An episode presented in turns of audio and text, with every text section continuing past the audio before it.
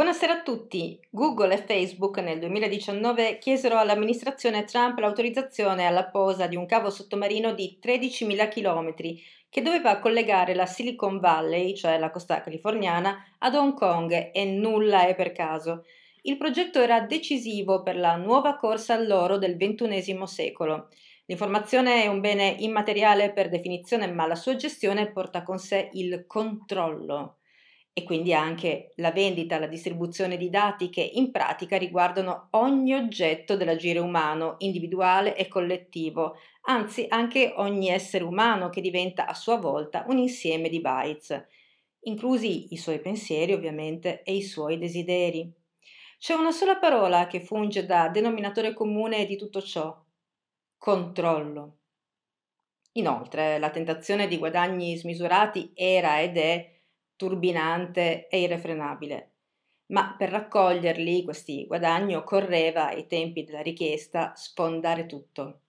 La globalizzazione tecnologica poteva oramai abbattere interi stati, cancellare comunità di uomini e storie intere. Ci voleva dunque un nuovo potere per stabilire un nuovo ordine. E un nuovo potere implicava la liquidazione delle vecchie elite politiche, mentre tutto frana. Come ottenere un nuovo potere e un nuovo controllo, anche attraverso un internet concorrente delle dimensioni richieste da Google e da Facebook, che ragionano non come gli Stati Uniti, ma come delle entità sovranazionali, che fanno anche una propria politica estera, perché Google e Facebook non sono soltanto delle compagnie private, sono così giganteschi che possono oramai competere con tutti gli stati del mondo e possono addirittura batterli, ricattarli e anche sottometterli. Sono tra gli attori principali e come tali prendono decisioni politiche. Anzi, ora dirigono l'orchestra, ora che Trump non c'è più. Con Biden non c'è più bisogno della posa di un cavo che unisce la Silicon Valley eh, con Hong Kong. Non c'è più bisogno e infatti due giorni fa Facebook e Google vi hanno rinunciato. Non c'è più bisogno perché sono riusciti ad ottenere un fatto ben preciso. Siamo di fronte a un rimescolamento delle elite mondiali, di quelli che Paul, Krug- Paul Krugman definì i padroni universali. La Silicon Valley, i suoi prodotti come Google, come Facebook, come Twitter ad esempio, sono alleati del Partito Democratico, il Partito Democratico di Biden, dei Clinton, degli Obama. E questa gente qui ha deciso che è arrivato il momento decisivo, quello della guerra. O meglio, questa gente qui, questa gente qui insieme a coloro che sono sopra di loro, hanno deciso che è arrivato il momento decisivo, quello della guerra, Qualcosa evidentemente non ha completamente girato dalla parte giusta nella roulette dell'operazione di trasporto del capitalismo inclusivo in Russia e in Cina, con tutto quello che è successo nel 2020. E così Biden oggi ai microfoni della Fox News, alla domanda dell'intervistatore evidentemente concordata, dice sì, Vladimir Putin è un killer, in uno dei momenti più bassi della storia della diplomazia mondiale. Per ora da Mosca arriva la reazione del presidente della Duma, la Camera Bassa, Volodin, secondo cui Biden avrebbe offeso i cittadini della Federazione russa in un clima di isteria causato dall'impotenza. Putin, dice Volodin, è il nostro presidente e gli attacchi contro di lui sono attacchi contro tutto il paese. Ora, dunque, si può dare definitivamente inizio all'ultima fase del grande reset.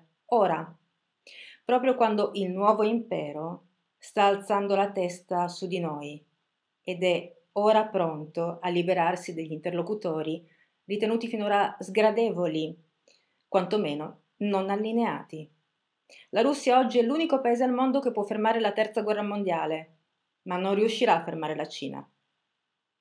Le prossime mosse le potremo intuire in parte seguendo le notizie di geopolitica che iniziano in questo nuovo TG Sole 24.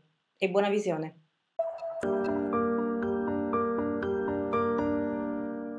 Il presidente degli Stati Uniti Joe Biden ha così risposto a una domanda del giornalista di ABC News George Stephanopoulos.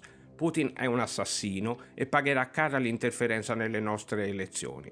Le prove, ha spiegato Biden al giornalista, sarebbero emerse da un'indagine federale su possibili attacchi informatici. Stando alle parole del presidente Biden, sarebbe un rapporto dell'intelligence a collegare il Cremlino a interferenze online nelle elezioni presidenziali del 2020. In una dialettica tutta hollywoodiana, Biden racconta di aver avvisato il presidente Vladimir Putin di prepararsi a delle ripercussioni.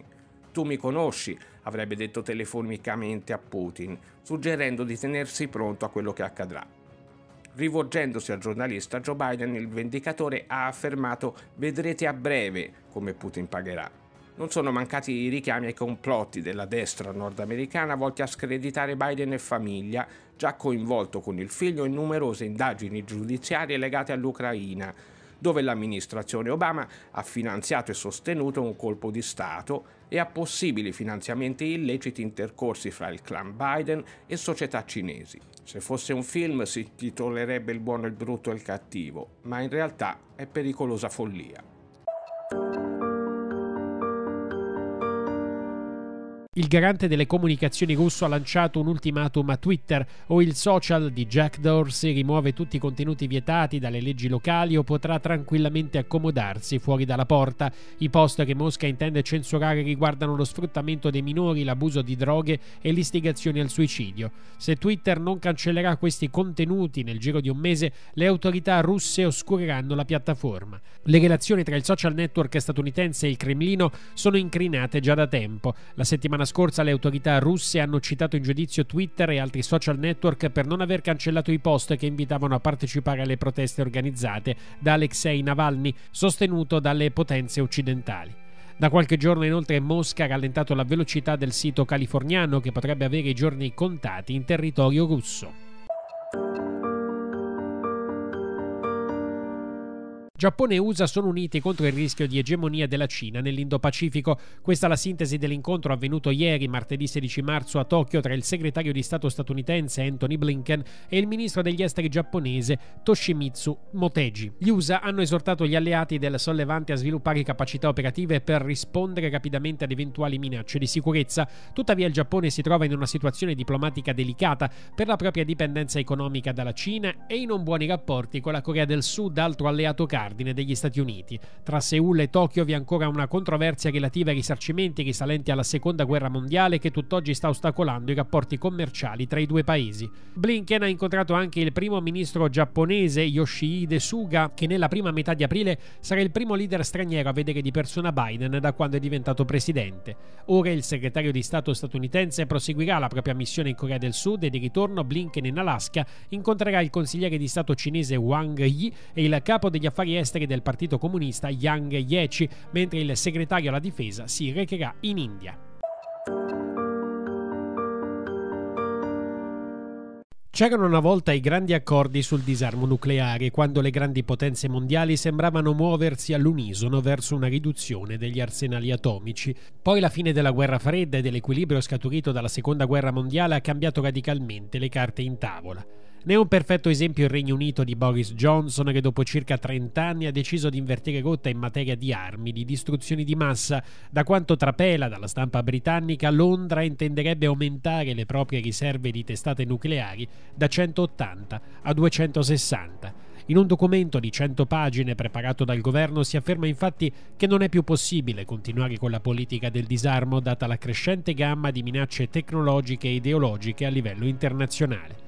Secondo l'esecutivo britannico, la Cina rappresenta oggi la più grande minaccia per la sicurezza economica del Regno Unito. Non è quindi un caso che nel nuovo contesto post-Brexit Londra intenda dare priorità alla regione Indo-Pacifica, considerata come il vero centro di gravità geopolitico del mondo. La portaerei HMS Queen Elizabeth raggiungerà la zona entro la fine del 2020, mentre il premier britannico visiterà Nuova Delhi tra un mese in quello che sarà il suo primo grande viaggio all'estero dopo l'uscita del Regno Unito dall'Unione Europea. Nel materiale filtrato alla stampa viene anche alla luce che una delle priorità dell'esercito sarà quella di implementare l'uso dell'intelligenza artificiale nel settore militare con la creazione di un'agenzia governativa ad hoc. I futuri campi di battaglia, si legge nelle pagine del documento, saranno quelli dello spazio e del mondo cibernetico. A finanziare queste battaglie ci penserà il portafoglio dei cittadini britannici a cui Johnson ha chiesto 16,5 miliardi di sterline per aumentare la spesa della difesa. E allarme tra gli imprenditori italiani per l'aumento del costo delle materie prime. Tali incrementi sono dovuti alla crescita di Cina e Stati Uniti, a differenza dell'Europa che stenta a ripartire. La denuncia per la crescita esorbitante dei prezzi sul mercato delle materie prime è arrivata da Assofond, ma anche da Confindustria.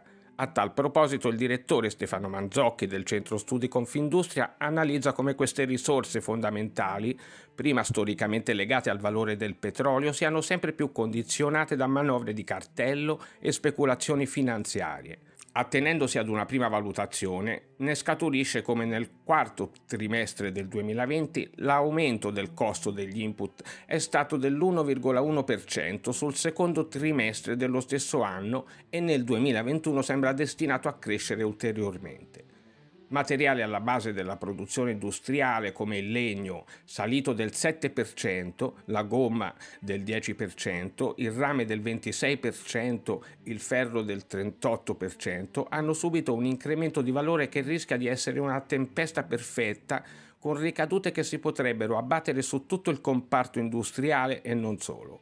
Una soluzione ideale, fa presente il presidente di Federmeccanica Alberto Dalpoz, potrebbe essere quella di evitare dazi dell'import di acciaio e mantenere la produzione siderurgica in Italia. In caso contrario, il rischio sarebbe di dipendere troppo dall'estero con l'intera filiera che perderebbe gradualmente competitività a livello europeo e internazionale.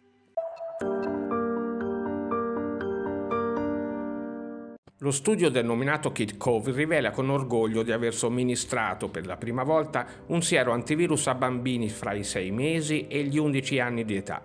Lo studio di Moderna, si legge, ha come obiettivo di sperimentare l'efficacia dell'immunoprofilassi sui più piccoli già nel mirino dopo le cosiddette categorie più a rischio.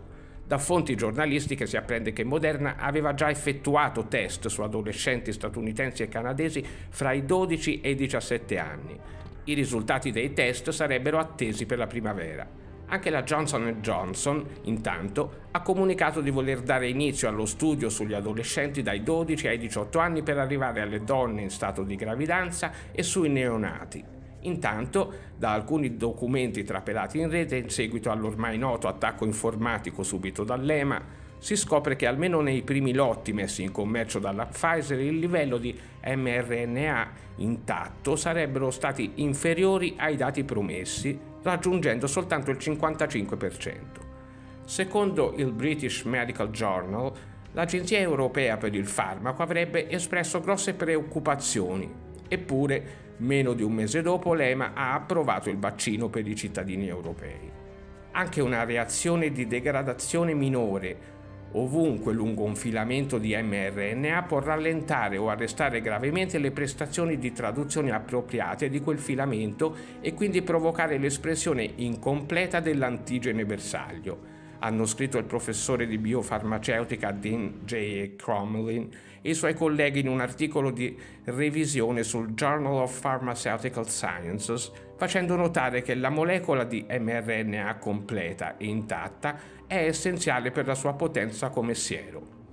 Fermate la campagna o sarà una catastrofe, scrive il virologo esperto di vaccini, ex collaboratore d'alto rango della simil filantropica fondazione di Bill Gates e consorte. La dottoressa Meryl Ness, esperta internista con 40 anni di esperienza ma priva di una pagina su Wikipedia, commenta l'articolo del British Medical Journal esprimendo il massimo stupore per come le persone accettino questi preparati senza chiedere di saperne di più. Quali saranno gli effetti a lungo termine? si chiede la dottoressa. Le domande da porsi sono molteplici, ma le risposte, di solito, sono già preconfezionate dal duopolio Pharma Media. Tutto il resto è rigorosamente in lockdown e militarmente silenziato.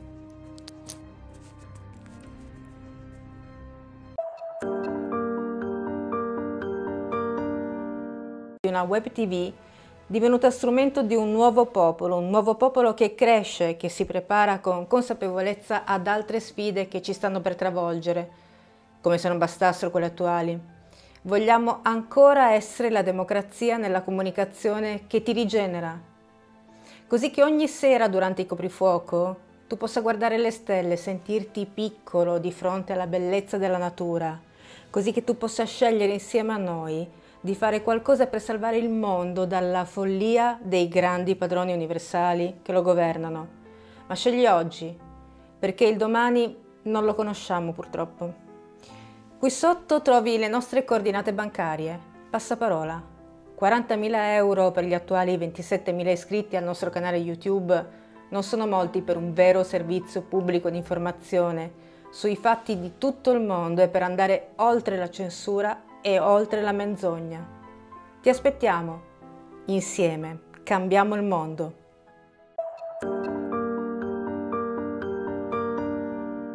Il premier Mario Draghi e il presidente francese Emmanuel Macron sono pronti a far ripartire speditamente le somministrazioni del vaccino AstraZeneca appena arriverà l'ok dell'EMA, atteso per giovedì 18 marzo. Draghi e Macron hanno pregustato le dichiarazioni incoraggianti di Emer Cook, direttrice esecutiva dell'EMA, che in una videoconferenza ha dichiarato: Siamo fermamente convinti che i benefici del vaccino AstraZeneca nella prevenzione del Covid-19, con i rischi associati di ospedalizzazione e morte, superino i rischi di questi questi effetti collaterali. L'EMA, con sede ad Amsterdam, ha come obiettivo la protezione e promozione della salute nel valutare, monitorare e approvare i medicinali all'interno dell'Unione Europea. L'agenzia, per quanto appaia come un organo super partes, è finanziata solo marginalmente dagli Stati membri, visto che l'84% circa del suo sostentamento proviene proprio da Big Pharma.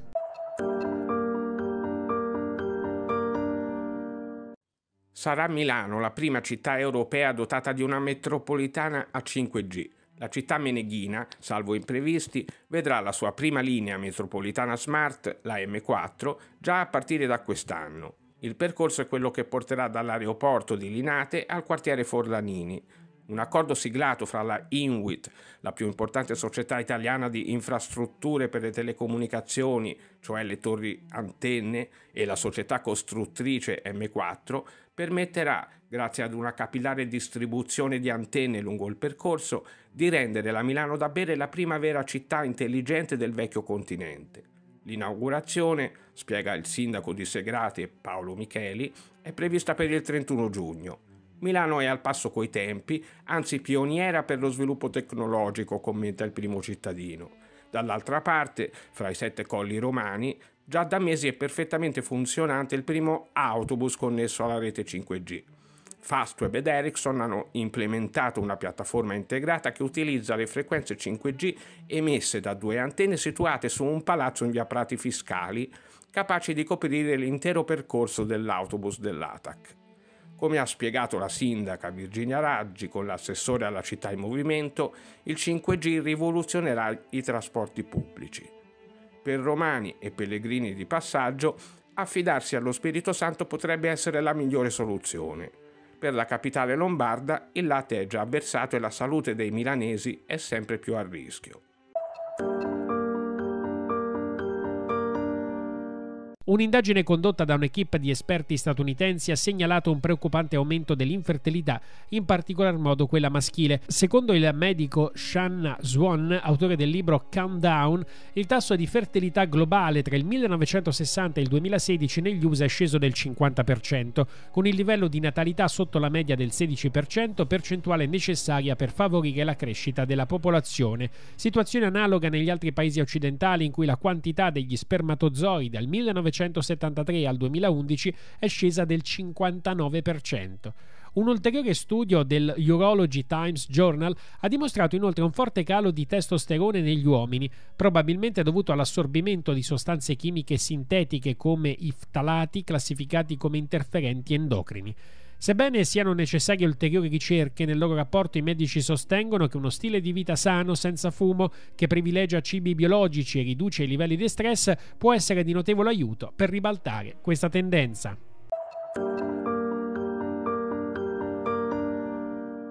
Per il colonnello in pensione dell'esercito degli Stati Uniti, ex capo di Stato Maggiore Lawrence Wilkerson, le accuse sollevate dall'Occidente contro la Siria rientrerebbero nell'obiettivo di destabilizzazione del paese arabo. Nel corso di un'intervista a Press TV, Wilkerson ha spiegato come i soggetti sovranazionali sarebbero spesso sotto ricatto da parte degli Stati occidentali che cercherebbero di imporre i piani delle loro agende politiche. Il colonnello ha citato l'indagine che l'Organizzazione per la proibizione delle armi chimiche ha condotto sul presunto attacco biologico alla città siriana di Duma nell'aprile 2018. Nell'iter investigativo, stando al racconto del colonnello, un paese membro permanente del Consiglio di sicurezza dell'ONU avrebbe costantemente messo sotto pressione i vertici dell'organismo per ottenere una relazione consona ai propri dettami. Le parole di Wilkerson potrebbero essere la conferma di alcune dichiarazioni di un funzionario dell'Organizzazione per la proibizione delle armi chimiche che aveva reso noto un tentativo di denigrazione verso due esperti ispettori che nel loro rapporto non erano in grado di attribuire all'esercito siriano la paternità dell'attacco.